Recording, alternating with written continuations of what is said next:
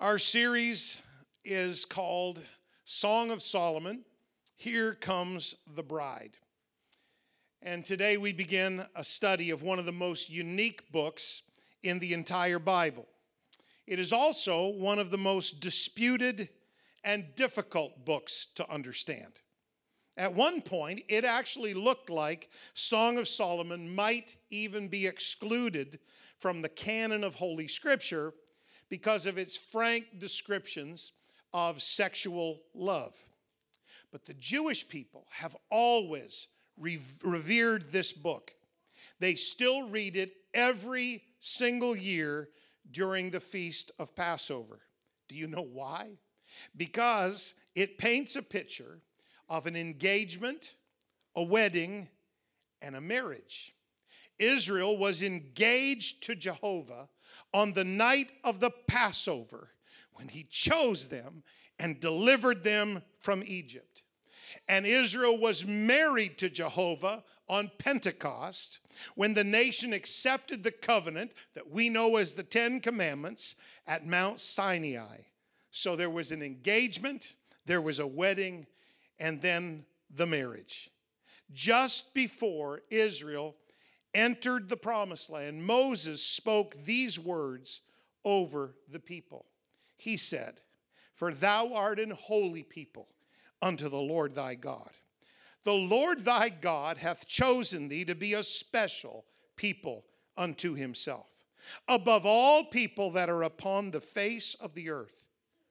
And when we read the Bible, you know that Paul gives us permission in 1 Corinthians chapter 10 that everything that was written to Israel was also written for our examples upon whom the ends of the world are come. So as I read these words, I'm not just thinking about Israel and Jehovah. Of course, I'm thinking about Jesus and his church.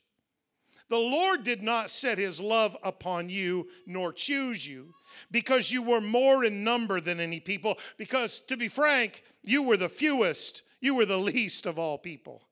But because the Lord loved you, and because he would keep the oath which he had sworn unto your fathers, that's why the Lord has brought you out with a mighty hand and redeemed you out of the house of bondmen from the hand of Pharaoh, king of Egypt. Know therefore that the Lord thy God, He is God. He is the faithful God.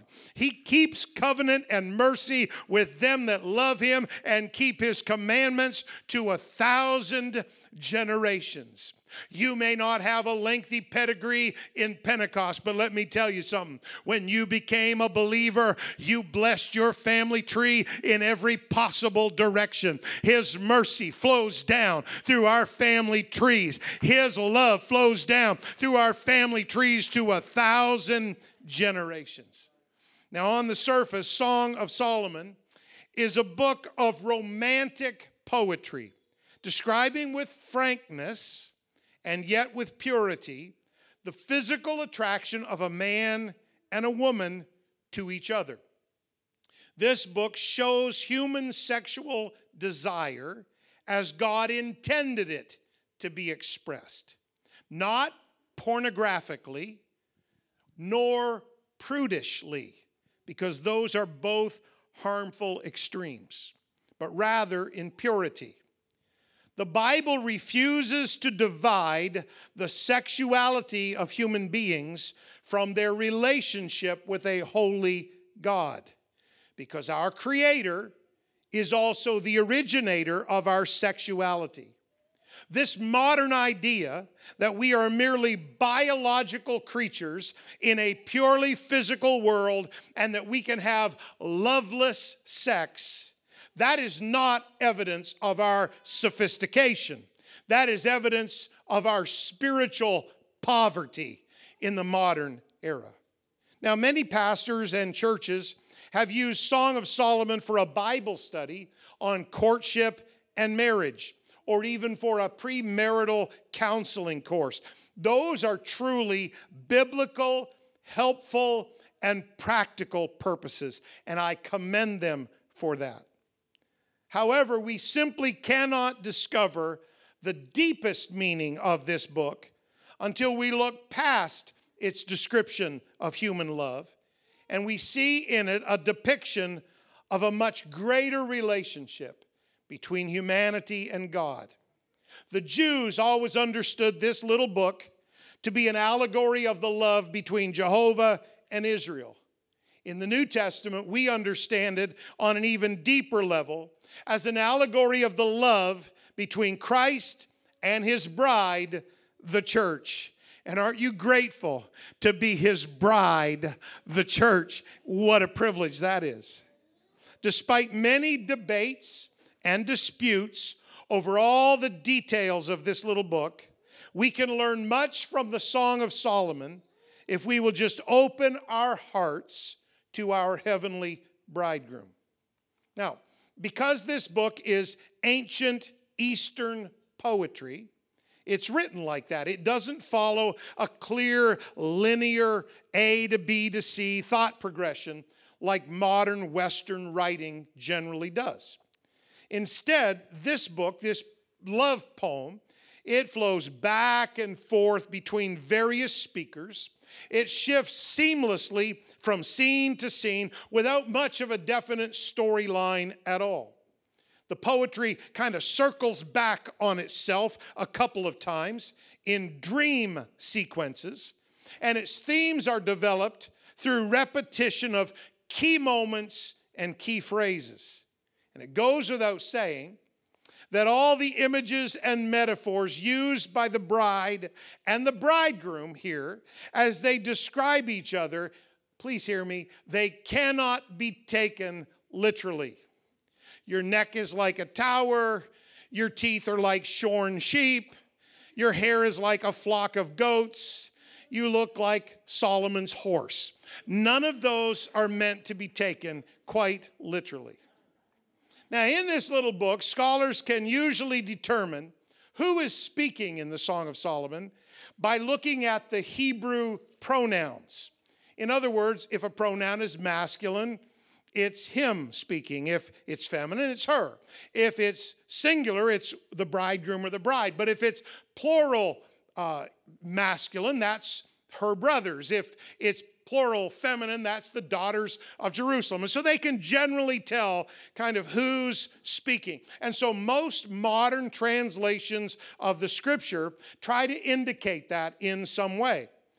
410 years ago, the King James Version translators, they didn't even attempt to do that. And the scholars can't be 100% sure in every case anyway so it's still open to debate 410 years after the King James and, and probably 3,000 years after this was written. It's still open to debate and to further study as to who is actually speaking at every single instance in the book. And that's why, if you look at translations of the scripture, you can see differences as far as who's speaking, if it indicates that. But despite all of these obstacles, there is still pretty broad general agreement on the structure of this book. And it's helpful to recognize it as we study. This is going to be a kind of classical Bible study, and I love this the best. Uh, the three sections of this book describe the bride and the bridegroom, first in their engagement, then in their wedding, and then in their marriage. And those three sections, they're separated by two haunting dreams that are experienced by the bride when she fears for a moment that her beloved, her bridegroom, has left her. Now, if you take it as a whole, this beautiful portrait of marriage has three parts leaving, cleaving, and weaving. We leave our family of origin, we cleave to each other as husband and wife, and then we weave a new relationship together for the rest of our lives. And so that's basically the structure of the book, and we'll be kind of hopscotching around a little bit because the book hopscotches around a little bit. But a good place to begin would be chapter 1, verse 1, so that's what we'll do. The Song of Songs which is Solomon's. The author of this book, of course, is Solomon. He is mentioned seven times by name. Now, this is King Solomon. He's the son of King David, the third king of Israel, and he is the wisest and wealthiest man who ever lived. He presided over what historians call the golden age of Israel, when the entire nation lived in peace and prosperity, when the glorious temple was constructed, and when people from distant nations traveled all the way to Israel just to hear Solomon's wisdom and to see his wealth for themselves. The Bible tells us in 1 Kings 4 that Solomon spake 3,000 proverbs, and his songs were a thousand and five. During his lifetime, King Solomon collected 3,000 wise sayings that he shared with his subjects as he spoke to them, as he addressed them, as he interacted with them. However, the book of Proverbs collects only a few hundred of these in written form. Undoubtedly, Proverbs, eh, what we have left in the Bible, is the Proverbs, the wise sayings that Solomon considered to be the most important or valuable. In a similar way, although Solomon wrote a thousand and five songs, he was a true one hit wonder. Only one song survived for us to read. It is called the Song of Songs. That's a Hebrew idiom. It's like saying Holy of Holies, or King of Kings, or Lord of Lords. This is the greatest, it's the chiefest, it's the top and the most superlative and the most important. It is the greatest of all songs. Now, everybody knows about Solomon's failures later in his life when he married many wives in order to establish peaceful and profitable political relations with all these different countries. In doing so, that might have been smart politically, but in doing so, he became entangled with the gods of these pagan women. He violated the law of the Lord, and eventually, he turned his heart away from the God of his father David. That's the end of Solomon's life. The Bible says in 1 Kings 11 that Solomon had 700 wives, princesses, and 300 concubines, and his wives turned away his heart. But Song of Solomon is so wonderful because it comes before all that. It predates all that mess. It comes before that season of backsliding. So it's a wonderful book. This little book was written in his younger years, and it tells the story before the other 699 wives and the princesses and the 300 concubines. This little book tells the story of his first and his greatest and his true love. The early reign of King Solomon was the greatest time in all of history to be an Israelite. And First Kings, that historical book, paints a magnificent picture for us. This is what it felt like to live in Israel under the reign of young King Solomon. The Bible says, and God gave Solomon wisdom and understanding exceeding much. And he gave that leader largeness of heart, even as the sand that is on the seashore. There was nobody that came even close to Solomon's wisdom and his compassion for the people of Israel. He was a beloved leader. The Bible says, all King Solomon's drinking vessels, the cups, the goblets on his table, they were made of gold. All the vessels of the house of the forest of Lebanon, one of his other palaces, they were of pure gold. Watch this. None were of silver. Solomon wasn't going to have any old ratty silver goblet on his table. Silver was nothing accounted of in the days of Solomon. They didn't even value silver in Israel in the time of Solomon because gold was so plentiful and Solomon had so much of it so, silver, that was like Tupperware in the days of Solomon. they only used gold vessels. It's an amazing time in Israel's history. There has never been a kingdom quite like this in a season like this. And then the Bible says also in 1 Kings, and Judah and Israel dwelt safely, every man under his vine and under his fig tree, from Dan, that's in the north, even to Beersheba, that's in the south, all the days of Solomon. During his entire reign, it was peaceful. During his entire reign, it was prosperous. It was the greatest time in all of Israel's history. But that's an odd statement right there, isn't it? Every man under his vine and under his fig tree. It's almost like the nation of Israel had turned into one big garden, one beautiful, spectacular paradise. And it really did during the early reign of King Solomon. Nowhere in Scripture are there as many references to nature in such a short span of verses as there are in Solomon's Song of Songs.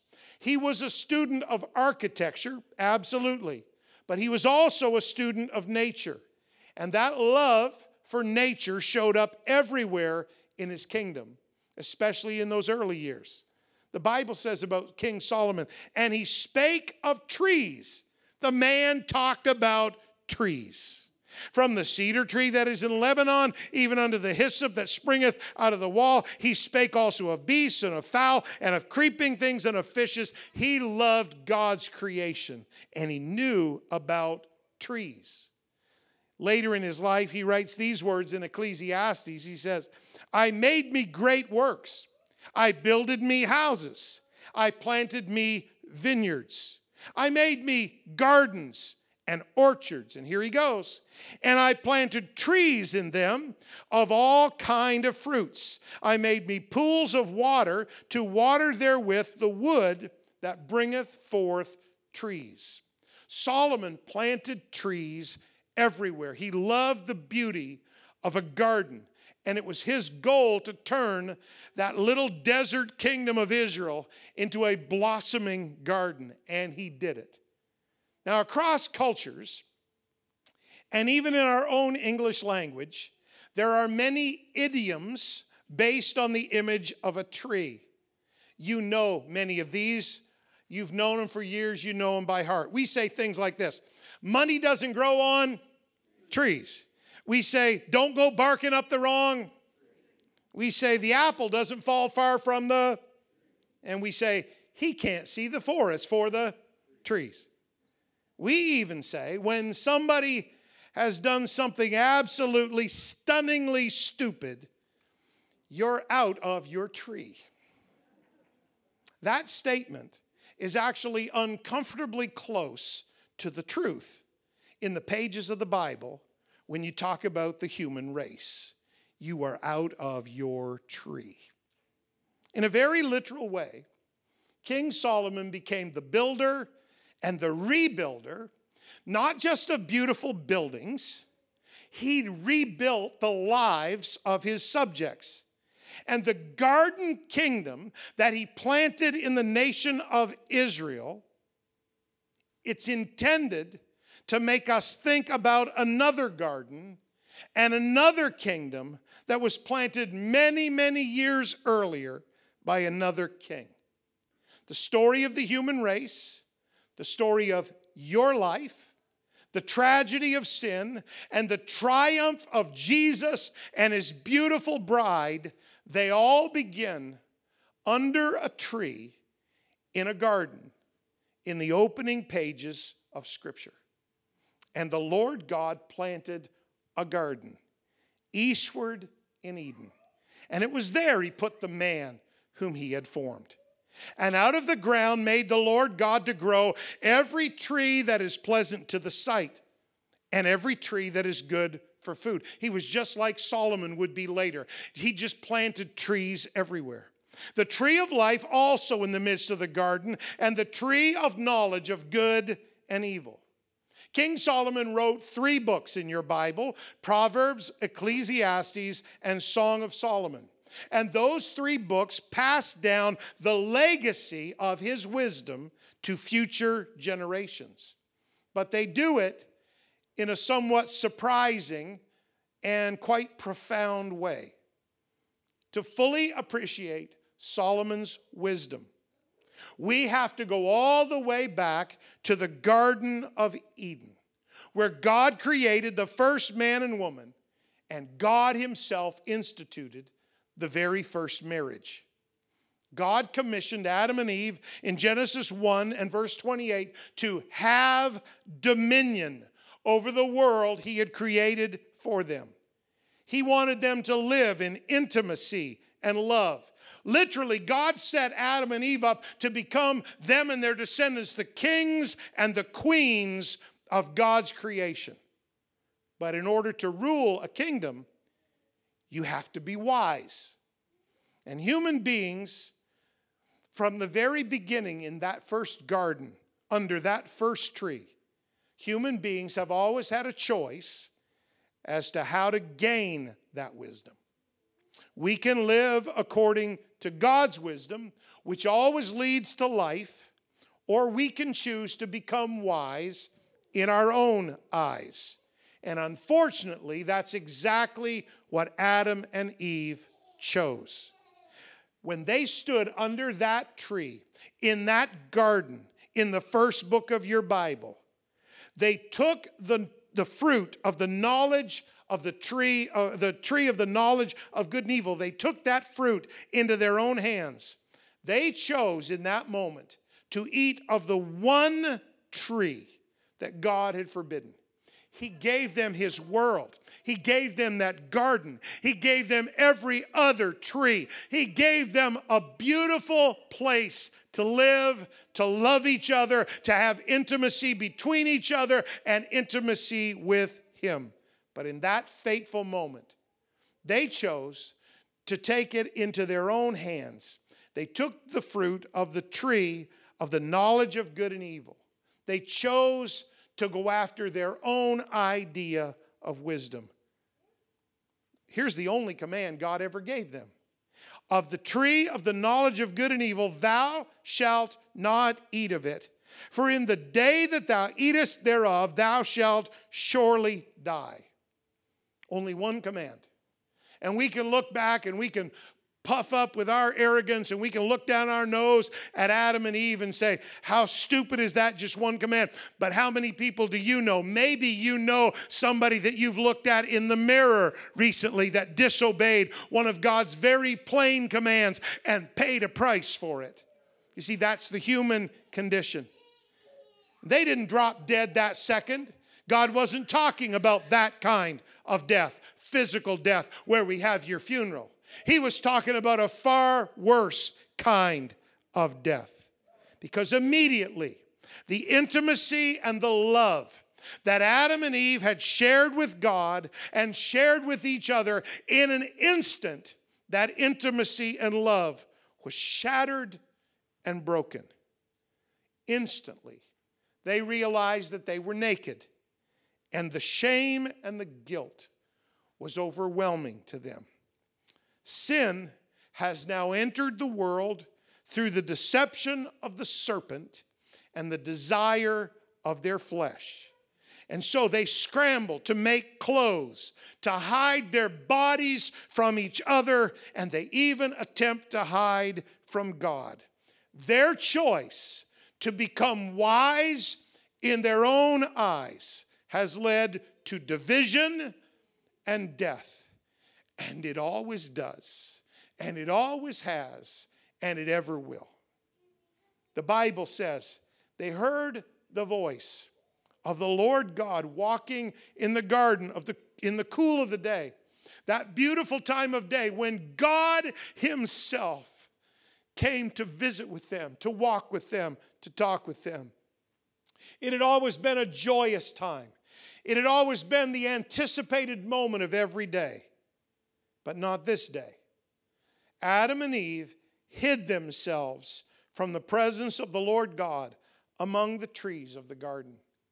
If you pause and think about it, it's heart wrenching and heart breaking because they have this opportunity that you can scarcely believe, and yet they squander it by stubbornly choosing their own way. And now they've lost it, they've broken it. The Word of God, while it gives us the laws of God, and while it gives us the commandments of the Lord, this Word of God that we preach has great compassion for broken people and hurting humanity and shattered lives and dashed dreams because that's where we got started in that garden under that tree. And yet, this sad story holds out hope for some future human being, somewhere, sometime, someone who will finally make the right choice and rely on God's wisdom instead of their own. Somebody like King Solomon, maybe who will actually pray this prayer at the beginning of his reign God, give therefore thy servant an understanding heart. Help me to judge your people. Watch this prayer. That I may discern between good and bad. That's what got them into trouble in the Garden of Eden. God, give me discernment so I'll know to recognize your wisdom instead of just choosing my own wisdom. Let me know between good and bad. For who is able to judge this thy so great a people? I'm overwhelmed by the task. I'm overwhelmed by the job. I'm overwhelmed by the responsibility. But God, I'm praying to you that you would give me the discernment to know what is good and what is bad, what is your wisdom and what is just human wisdom. Solomon's prayer was to rule Israel with God's wisdom. And that is exactly what began to happen in the early days of his reign. Solomon just about reversed the failure of Adam and Eve. His choices to follow God led to abundance for everyone in Israel. In Solomon's day, you remember, every man sat under his own fruit tree. That's what the Bible says. It was like the Garden of Eden all over again for a while. But then Solomon failed.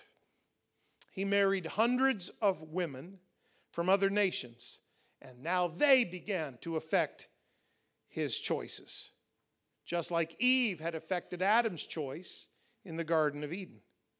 The king, the king, who had constructed God's holy temple on Mount Moriah in the city of Jerusalem, that same king now covered the hillsides of Israel with altars to the pagan gods of his wives.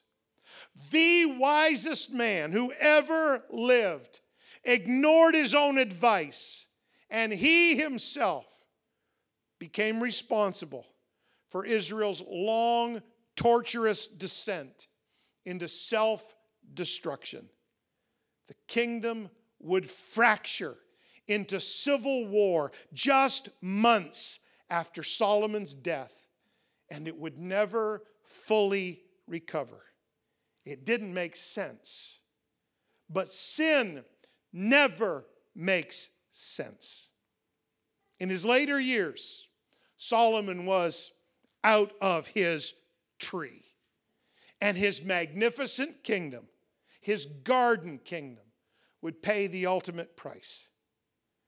When we read in the scripture the three books written by King Solomon, if we are alert and attentive and we're listening for God's word in the middle of the words on the page, when we read these three books written by King Solomon, we can learn wisdom from his successes and we can also learn wisdom from his failures as well.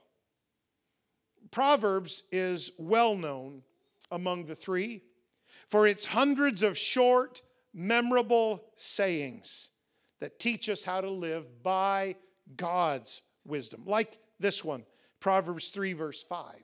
Trust in the Lord with all thine heart, and lean not unto thine own understanding. Even when the commandment doesn't make sense, know that your heavenly Father would not give you a commandment if it was not for your good. So trust in God's wisdom.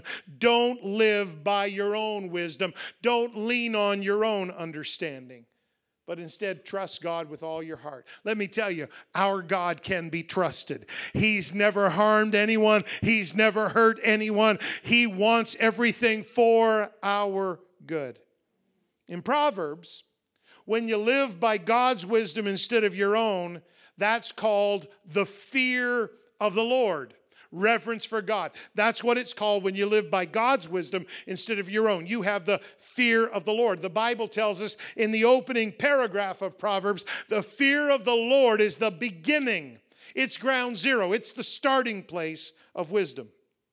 But Proverbs isn't just memorable sayings, it also contains a lot of poetry. There are nine chapters here of speeches from Solomon to his sons the princes in Israel.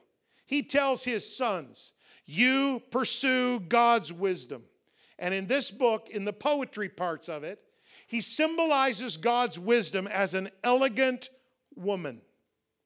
You remember in the Garden of Eden, the man and the woman's love and intimacy were violated by their failed search for wisdom. But fast forward to Proverbs, and now those who follow God's wisdom, they become what Adam and Eve failed to be. They become wise rulers of their own selves, and then by extension, they become wise rulers of their home, of their marriage, of their family, of their finance, and of the world around them. Proverbs even tells us that when we embrace this lady called wisdom, we are actually taking hold of the tree of life. In Proverbs, now we are the ones in the Garden of Eden. Proverbs is teaching us that we all stand before the tree of the knowledge of good and evil every single day, and every single day we have our own choice to make. And that's why Solomon keeps hammering the message home. Choose God's wisdom, not the world's wisdom, not man's wisdom, not the wisdom of the flesh, not the wisdom of your intellect. Choose God's wisdom because when you choose God's wisdom, you are choosing life. And the image is this lady wisdom. And if you choose her, if you embrace her, if you go after her, she is a tree of life to them that lay hold upon her, and happy is everyone that retaineth her. It's Proverbs where Solomon says, with all you're getting, get some wisdom, get some understanding, get some knowledge of God. Don't just get worldly wisdom, get God's wisdom. It's amazing. Now, Ecclesiastes is written by Solomon at the far end of his life. He's now an old man, and he offers some sobering reflections. He says in Hebrew, life is hevel, which is the Hebrew word for vapor or smoke. And life is hevel, life is vapor or smoke, because smoke and vapor are unpredictable and they're uncontrollable, just like life. And Solomon in Ecclesiastes is constantly talking about life under the sun. And what he means by that is life outside the ideal environment of the Garden of Eden. It's just life under the sun. It's life with all its pain and sin and mistakes and hardship. And it is confusing and difficult when you live life under the sun. Life is Hevel, it is like vapor or smoke. It is unpredictable. It is uncontrollable. He opens the book by saying, The words of the preacher, no question who he is, the son of David, king in Jerusalem. Here's his punchline it's the whole book. It doesn't get any better than this. Vanity of vanities, saith the preacher.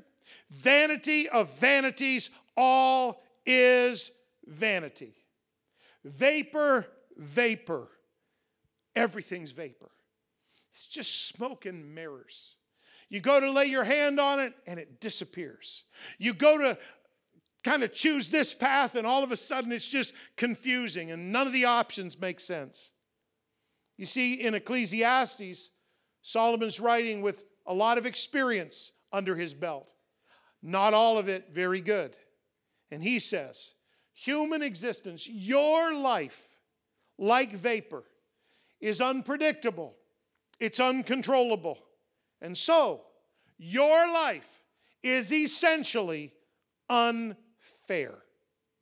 Even when we live by God's wisdom, life can be full of hurts and disappointments and suffering and loss. And it all leads up to the ultimate loss, which is the loss of your own life, your death.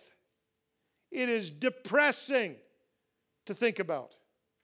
Don't read Ecclesiastes when you're on a downer. We'll have to go retrieve you from a bridge somewhere. It's depressing.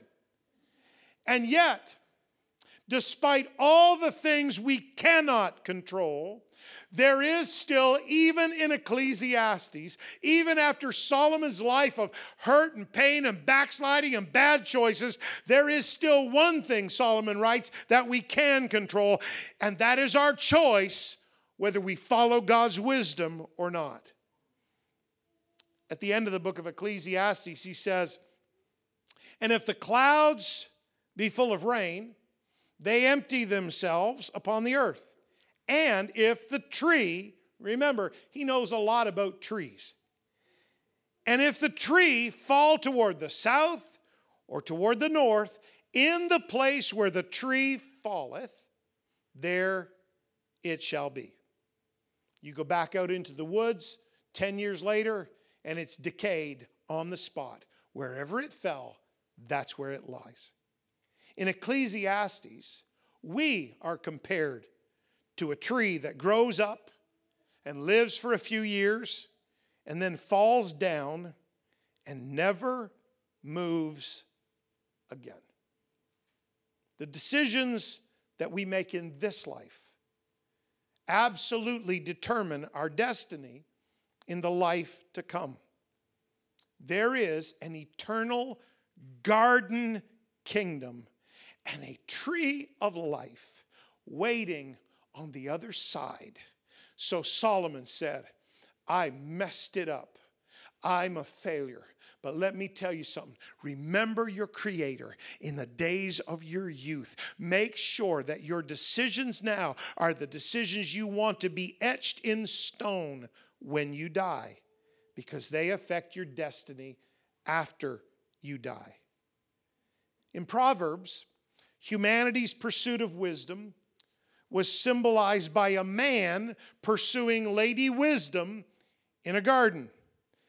But now, in Song of Solomon, his third little book, it is the woman, this time, who is searching and longing for her beloved. This time, Lady Wisdom is pursuing humanity so that we can have life. And the book of Song of Solomon, it's only eight chapters, but it ends with a poem about how this woman's love is more powerful than death itself. Set me as a seal upon thine heart, as a seal upon thine arm, for love is strong as death. Jealousy is cruel as the grave. The coals thereof are coals of fire, which hath a most vehement flame. Many waters cannot quench love, neither can the floods drown it. If a man would give all the substance of his house for love, it would utterly be contemned. Love is powerful stuff. And when you're talking about the love that we have for God, and the love God has for us. That's the picture here. That's the story behind the story of Song of Solomon. Love is stronger than death. Love is like a fire that burns. Love is so strong that many waters, many troubles, many trials, many setbacks, many hurts and disappointments and losses, many waters can't quench love. They can't drown it, they can't stamp it out. That's the love God has for us. The Song of Solomon is meant to be understood on two levels.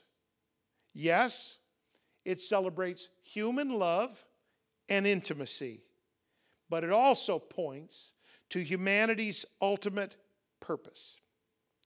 We, you and me, we were created to have love and intimacy with God and to follow His wisdom. That will allow us to be united with Him. And for all of you married people, it will allow you to be united with each other. We become wise rulers if we follow God's wisdom, wise rulers of our temperament, wise rulers of our passions, wise rulers of our homes, wise rulers of our individual worlds.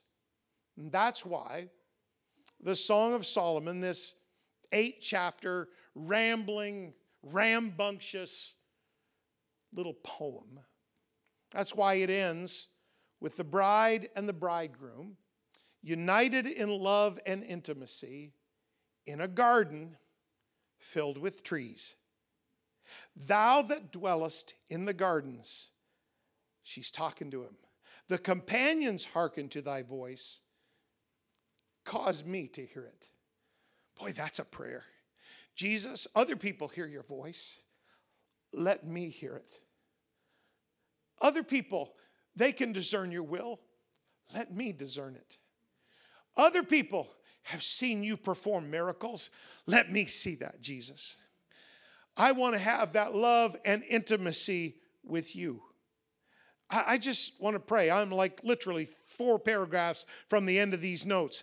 But I'd like somebody to lift up your hands and just pray, Lord God, cause me to hear your voice. I need to hear your voice every day. I need to hear your voice before I start my day. I need to hear your voice over my decisions. I need to hear your voice over my home. I need to hear your voice as I'm raising my kids. I need to hear your voice as I'm trying to love my husband or my wife. I need to hear your voice as I walk in a world full of temptation. I need to hear your voice when I walk through trials and through troubles and through deep water and even through the valley of the shadow of death. Jesus, I just need to hear your voice. Cause me to hear it. Cause me to hear it. Cause me to hear it. Oh my. Huh. You were created for relationship with a heavenly bridegroom. You're his bride. He loves you and he pursues you. But the Song of Solomon is not mostly about Solomon pursuing her. It's mostly about, she does most of the talking in this book. And I'll leave you to draw your own conclusions from that. She does most of the talking. And in this book, it's not so much him pursuing her as it's her longing for Him. It's not so much Jesus pursuing us. What more could He possibly do to show us that He loves us? Now, it's really more about us pursuing Him. Cause me to hear your voice, Jesus. Cause me to hear your voice. Jesus is our bridegroom, and we are His bride. And He paid for this wedding, he paid for this church with his own blood. He reversed the curse that fell so many years ago under that tree in the Garden of Eden. And you know how he did it? By taking the curse into himself when he died for our sins on the tree, on the cross of Calvary. Paul wrote these profound words Christ hath redeemed us from the curse of the law. How? He was made a curse for us, for it is written, Cursed is everyone that hangeth on a tree. More was going on at Calvary. More was afoot at Golgotha than what it seems to be in the surface reading of the Gospels. God literally was taking the curse of sin that we chose at that first tree in that first garden. And on that tree, 2,000 years ago, He took the curse for us in our place. We're just getting started. There's so many beautiful things in this little book. But let me wind up tonight by saying this. Ultimately, you obeying God's word, you choosing to follow God's wisdom of your own volition, of your own choice. I'm not going to follow my wisdom, worldly wisdom. I'm not going to follow the dictates of my flesh. I'm going to follow God's wisdom. Even if I don't understand everything that He's written in His Word for my good, I trust Him enough, I love Him enough. I'm going to choose God's wisdom. Ultimately, obeying God's Word and following God's wisdom allows us to go to His holy heaven where I'm proud and thankful and so happy to announce to you that in heaven, it's the Garden of Eden all over again. And this time, it's for all eternity. Blessed are they that do his commandments, last chapter of your Bible, that they may have right to the tree of life and may enter in through the gates into the city. We lost it at a tree, but we're going to gain it back for all eternity in the presence of the tree of life and in the presence of the King of Kings, the Lord of Lords, our Savior Jesus Christ.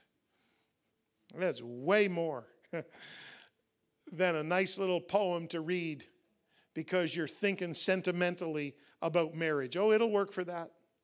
It's a great book to study if you want good principles about how to relate as husband and wife, it's wonderful for that. But there's something deeper here. There's something far more powerful, far more beautiful, and far more eternal. You are his bride. He's so proud of you. He's so in love with you. He chose you. And when you had nothing to bring to him, you were just a poor peasant girl. The king chose you. The king loved you. And the king's heart is toward you. His attention is on you. He watches your little everyday life. He's interested in the things that burden your heart that trouble your mind. He knows about them, He cares about them. But it's not about Him chasing you down. He's already expressed His love. It's about us following after Him, like the little Shulamite girl follows after Solomon in this beautiful poem in the middle of your Old Testament. And so, my prayer tonight is Jesus, cause me to hear your voice. I want to live my life with love and intimacy between me and my Savior. Blessed are they that do his commandments, that they may have right to the tree of life and that they may enter in through the gates into that city. It's the Garden of Eden all over again. Which is to say, huh, there is no night so dark in your life that He cannot light it. There is no wrong in your life so evil that he cannot right it. There, there is no trial so strenuous that he cannot see you through. And there is no mistake so fatal that he cannot make it a miracle of his grace and his mercy because He wants you there at that royal wedding more than you can imagine. It will be the Garden of Eden all over again. Would you lift up your hands and your voice in gratitude to our great God for what He has done for us? Would you just give him praise and honor and glory? Would, would you reach after him and chase after him a little bit? And in, in light of all of his love, would you just express your love? In light of all of his goodness to you, would you use some choice words and give him worship in this room tonight? Because the bridegroom is worthy of the love of the bride. The bridegroom is worthy of the intimacy of his bride. The bridegroom is worthy of the commendation and the acclamation of his bride. Oh, Jesus. Oh, Jesus. I worship you, God. I'm so in love with you, Jesus. I am so in love with you, Jesus. Oh my goodness, the Holy Ghost has descended here. The Spirit of the bridegroom is here, dwelling in his bride. It's beautiful and it's powerful. Those of you that are here in this house, would you stand right now? Let your hands and your voice just keep on going and worship God. There's a beautiful and powerful presence of our heavenly bridegroom here in this place. Jesus, cause me to hear your voice tonight. Cause me to hear your voice. Cause me to hear your voice. Oh, I worship you, Jesus. I worship you, Jesus. I give you praise, God. I give you praise, God. I worship you, Jesus. I worship you, Jesus. I give you praise. I give you praise. I give you praise. Arebo.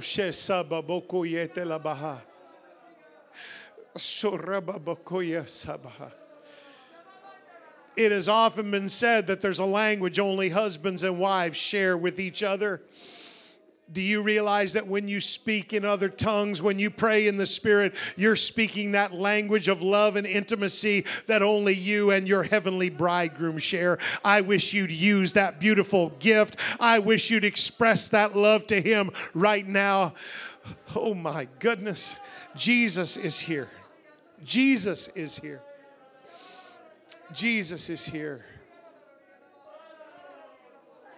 Oh, I thank you, God. I love you, Jesus. I worship you, Jesus. I love you, Jesus. I love you, Jesus.